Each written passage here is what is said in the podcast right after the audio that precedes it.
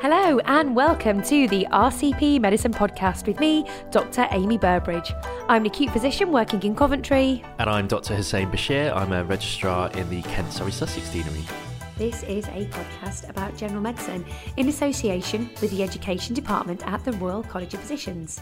The aim of this podcast is to demystify medicine, to recap and clarify general medical topics, and we will also cover some interesting historical facts along the way. This episode is going to focus on hyponatremia. Now, this is a condition I will freely admit is not my strongest area. So I'm going to hand this over to Hussein. Yeah, so we've chosen this just because it's uh, something that we all see uh, either on the take uh, or on the medical wards. Um, there are numerous guidelines out there. Uh, some are very trust specific, um, but the one thing in common they have is they're using up to date evidence um, and what a lot uh, we speak about today will be derived from the European Journal of Endocrinology.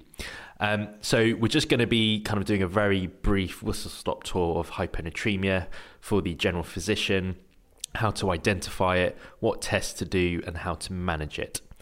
Um, so let's just start with a case. Um, actually, this, on reflection, is one of the most recent ones I had as a registrar. So we have a Mrs. Willow. Uh, she's an 85 year old lady with a history of dementia. Uh, she's come into the A&E department with confusion. Uh, she's a very difficult historian, so we don't really have much of a presenting complaint. Um, but it's found that her sodium is 120. So she's referred to the medical team. So you're on call, you're about to see this lady. Uh, what would you like to do, or what other in- bits of information would you like to know? Okay, so 85 year old lady who has dementia and she's more confused than normal and is she and she's in a nursing home. So the first thing I want to do is call the nursing home. Yeah.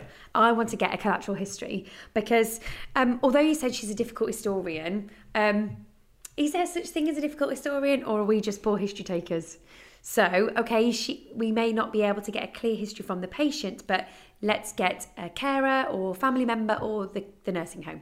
Okay, so that's the first thing I would do. Um, obviously, after I've resuscitated her and stabilised her, A, B, C, D, E, Yeah. that's really key. So, um, when I've done my A, B, C, D, E, collateral history, things that I want to know about are how long has the confusion been going on? Is it worse at any particular time of the day or night? Um, has she recently been started on any new medication? Has any medication recently been stopped? Any symptoms suggestive of infection?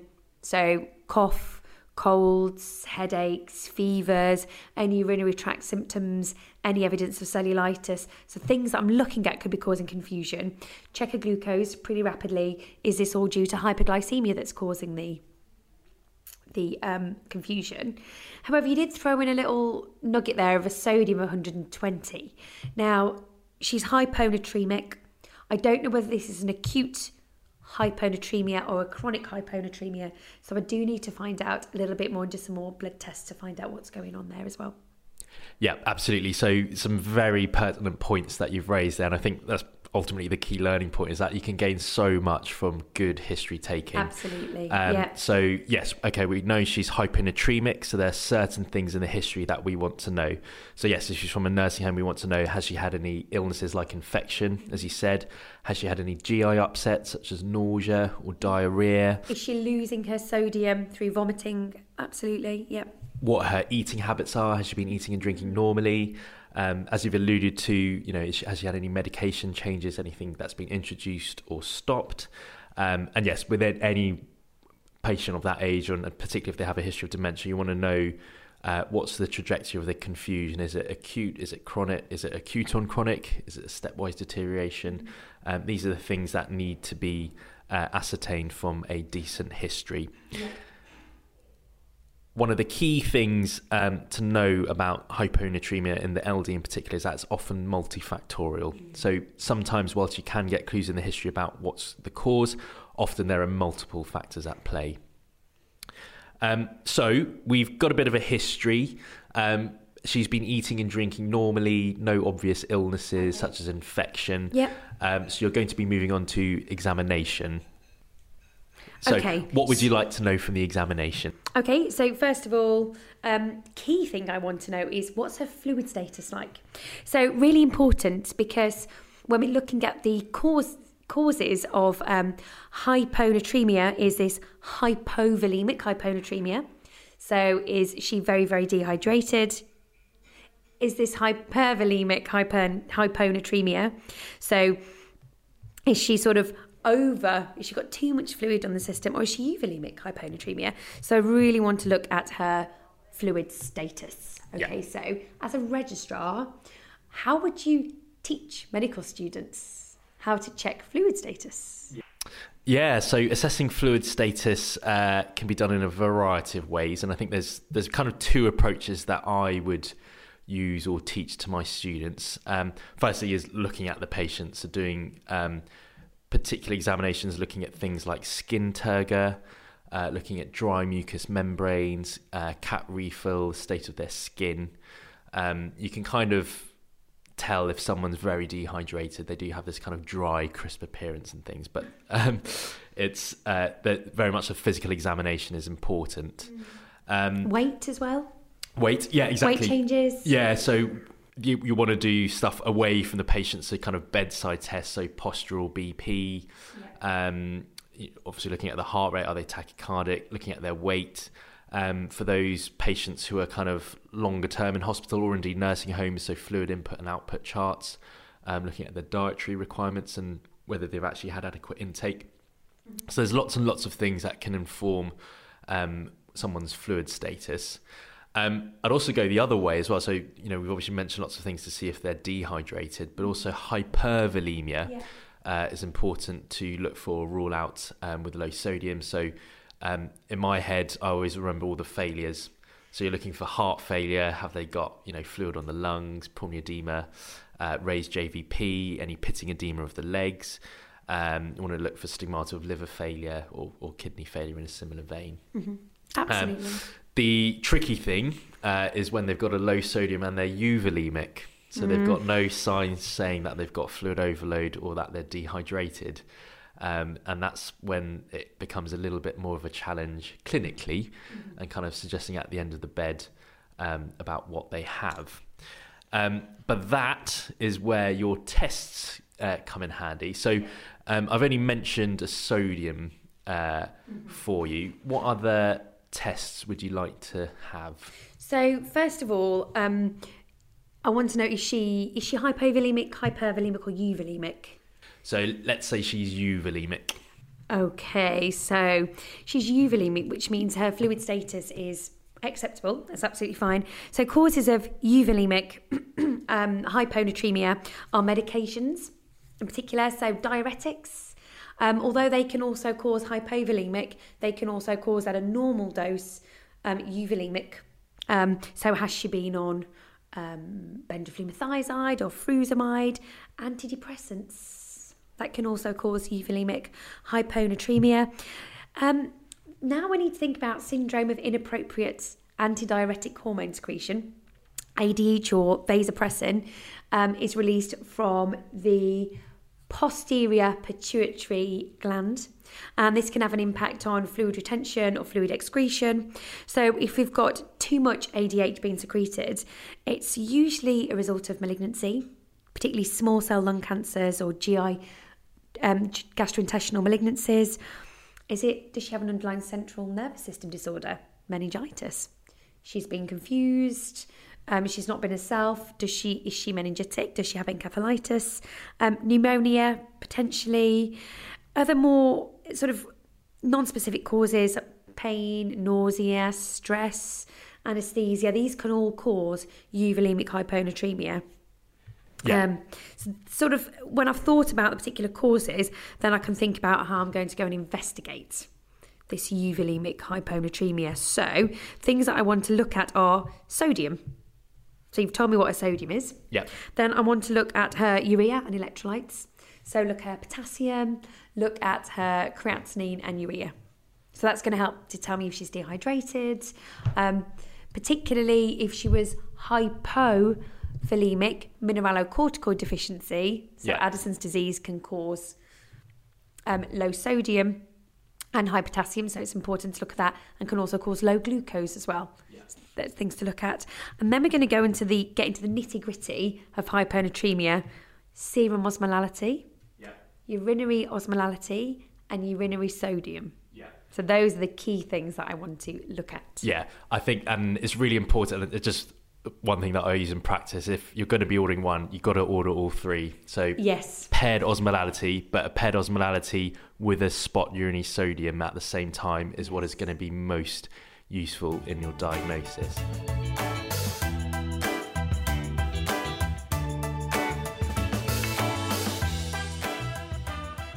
Um, that was very comprehensive actually. There's there's quite a few points that I, I just wanted to highlight again is is actually um, the sodium level itself at 120 is that low or high? So actually, we know that a normal sodium level is about 134 to 145 millimoles per liter. Anything below 130 is significant. However, we don't normally see severe symptoms or signs such as neurological disturbance unless it's below 125. Um, so obviously, for this lady, it is significant both from a biochemical um, and a symptom point of view doubly sort of exacerbated by her existing cognitive impairment. Um, and yes, you quite rightly said that things like antidepressants, uh, anticonvulsants, uh, diuretics, and also PPIs can have an effect um, on the sodium level itself. Um, you've quite rightly mentioned that you're concerned about SIADH in the euvolemic patient. Um, so obviously, from the history, she's not hypovolemic, so we're not worried about GI losses or uh, renal losses. But with euvolemia, yes, it's quite right to think about SIADH. Um, so the diagnostic criteria for this is that they have to be clinically euvolemic. So you've ruled out the other stuff that we've just talked about. Their serum osmolality is low, so below 270, and they have inappropriately concentrated urine of above 100. Uh, usually, uh, this can actually be quite high. So normally, it's actually usually over 300 uh, milliosmoles per kilogram that we see. And the reason that the spot sodium is useful is because you have an increased urinary sodium of above 20 millimoles per litre. Um, now, of course, you have to rule out all the other things. As you said, you wanted to do other tests, so um, looking at things like renal insufficiency, so you know urine creatinine ratio, um, the thyroid, um, rule out any adrenal insufficiency as well.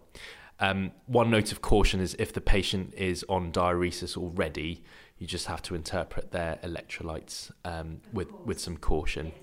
Um, and obviously, if you have no access to any medical records, you're worried about the result, always repeat it to make sure it's not taken from a drip arm or something like that. And also thinking about um, is that sodium actually correct? Thinking about pseudo hyponatremia. So um, I know that certainly people with a high cholesterol level or people with very high protein, so those with multiple myeloma, can also get um, falsely low sodium levels. So if somebody's got multiple myeloma or they have very, very high cholesterol, again, interpret the sodium with caution and just be aware that that's a possible cause of hyponatremia. Yeah, absolutely. Um, so we've done things to ascertain the causes of it. Um, Would you bef- do a CT? Very good question. So I I think I would do normal imaging first. Okay. So obviously chest X-ray, rule out pneumonia, rule out an obvious lung malignancy. Um, but I think if we've diagnosed SIADH. Um, and you're thinking is this due to a malignancy? Yeah. Um, then yes, but I think it's, it's very much you've got to use everything to inform it. So the history, past medical history, etc., etc. Um, just before I go on to the uh, kind of nitty gritty treatment, um, just for instance, say if this lady uh, came in unconscious and her sodium was even lower at say 105, would that change what you do initially? So Um, obviously we talked about blood tests. You think about fluid balance and fluid restriction, but in a very severely acute setting, what would you do?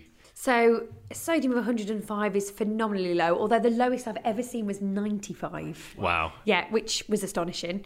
Um, so the key thing that I'm worried about is this is probably an acute drop in sodium. So she's probably got a chronic hyponatremia that has all of a sudden become an acute drop. Who knows the reason why? Infection could have been anything. Um, so the thing that I'm really concerned about is cerebral edema. So cerebral edema particularly occurs very frequently when hyponatremia develops acutely. So patients with cerebral edema may have a coma, they may have altered mental status, they may have seizures, they may have very severe nausea, vomiting, and they really need to be treated very promptly with hypertonic saline. And this, they need to reduce your sal- your sodium levels not too rapidly because it get, not sorry you need to increase your sodium levels um, but this needs to be done in a critical care setting so it can't be done in resus or on your ambulatory care Yeah, unit absolutely. So the key thing from the the recent guidelines highlighted is that, and as we all know, is severe hyponatremia is a medical emergency. Yeah, absolutely So you need to be involving high level care uh, straight away. Um, severe hyponatremia is obviously when it's below 120, and yeah, an extreme of 98. That is uh, pretty, pretty worrying. yeah and i have to say it's because you don't see it very often it was about definitely engaging the right people speaking to the endocrinologists and figuring Yeah. out what the best thing to do was And in my experience, it's the ITU uh, units that are going to be stocking the sort of higher yeah. concentration of saline. So we're looking at either 2.7% sodium chloride or, or 3%. Um, you want to ideally do this through uh, a central line um, to avoid the risk of extravasation injury. And yes, you do need regular monitoring of sodium at sort of two hours, four hours, six hours, twelve hours, and making sure that you're not rising it, raising it too quickly. Um, however, the aim of treatment is to improve symptoms rather than chasing a number. So it's we very That's much, a really good thought yeah, we very much Yeah. want to reverse, you know, the unconscious state, or if it's if they're alert, you know, the confusion aspect. Yeah, and I think it's what I learnt from my case of the patient who had the sodium of 90, very 95, 98, was that actually you gave it in boluses. The hypertonic saline, so it was 100 to 300 mils of hypertonic saline, um, given in about 100 mil increments over 10, a- 10 minutes, um, and keeping a very cautious eye on that sodium. Yeah. Yeah. Brilliant. Um, so that's a really good uh, just recap of how to tr- treat severe hyponatremia um, in an emergency setting. Um, obviously, hypovolemia, you're going to be wanting replenishing them with fluids. So that's when you use your usual 0.9% sodium Yep. chloride and monitor. Hypervolemia is kind of the opposite. So you, you ultimately want to treat the underlying cause. So if it's heart failure related, you want to use diuretics. Um, but for the euvolemic patient, so say if we say this lady has SIADH, Okay. um, she doesn't have those severe features. Um, we've done all the tests, so we've ruled out, you know, any thyroid abnormality. Um, we've done Synacthen tests, which have come back normal. Um, but her sodium is still low, despite fiddling with her fluid balances. You know, she's had a bit of fluid restrictions. She's also had a bit of fluid given, but sodium's kind of remaining static for a number of days now. Um, what kind of treatments do you think are So, first of all, I want to ensure that she's actually having that fluid restriction. So, um, it should ideally be a litre a day fluid restriction. Um, it's really difficult, we, particularly when patients are elderly or it's it to, um, or do have underlying dementia or confusion issues, to get them to adhere to that particular fluid restriction. Or sometimes even the label at the back of the beds fell off. So patients aren't being fluid restricted. So if that's been done and they've been having that fluid restriction, and you've treated the underlying cause, you've stopped their antidepressants, you've stopped the treatment, um, then I'm going to want to think about um, one of the vasopressin receptor antagonists. So you want to stop that ADH working. You've got too much of it, you are reabsorbing too much fluid, and therefore I need to stop the ADH working. So I'm going to use tolvaptan. Uh, yeah, so we've got a couple of things um, which have, have been mentioned, and I think are becoming more common uh, place and easily to get hold of. Whereas I remember when I started um, as a core medical trainee, Vaptans were kind of quite new in the UK. But uh, the thing that we normally would go to, and I'm sure most endocrinologists um, will give a go, is of demeclocycline. Um, so it's actually a tetracycline uh, antibiotic, but it actually has an action um, that inhibits uh, ADH receptors, as, as you've just mentioned. Um, so that can take a number of days to work. Um, however, you quite rightly said that tolvaptan is the kind of um, the more uh, advanced treatment that we do have nowadays. So they are selective antagonists of vasopressin 2 receptors uh, in the renal tubule. And essentially, what they do is they decrease the expression of water channels. Um, so, kind of allows an increase in free water clearance. Um, however, in my limited experience, it tends, tends to work a little bit quicker than demeclocycline um, by a, a few days. So, it's important that you do keep monitoring um, your sodium sort of at, at regular intervals. Um, but yes, those are the two kind of medical treatments of, of SIADH. It's an interesting thing you mentioned about um, do you do a CT scan? Mm. Um, so yes, obviously in the severe cases you want to look for cerebral edema, but if you're thinking about SIADH, it's important to think why. Yeah. So we've already covered things like covering things like infection or recent stresses. Um, but the other common thing is malignancy. So, mm. has this lady got a, a lung malignancy or something yes, intra-abdominal, perhaps, which is precipitating it?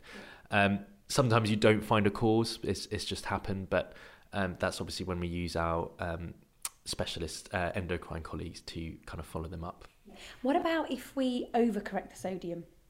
Yeah, so it's something that uh, I've read about. So obviously, if you correct sodium rapidly, um, you're at risk of central pontine uh, demyelination. Um, it's not something that I've come across personally, um, but it's obviously something that that's the reason that we monitor sodiums at very regular intervals. Is this something that you've seen? Um, I've seen one case, um, and it was a young girl in her 30s who had been quite a heavy alcohol drinker and came in with a very low sodium. The sodium was, I think, obviously trying to do the right thing was completely overcorrected very, very quickly. It should have been, we should correct about 8 millimoles of sodium a day. It should increase by this was probably 20 millimoles. And then she had just very odd behaviour. Um, walking, she was a little bit ataxic. Um, balance was a little bit off. Um, she was a little bit confused, more than normal.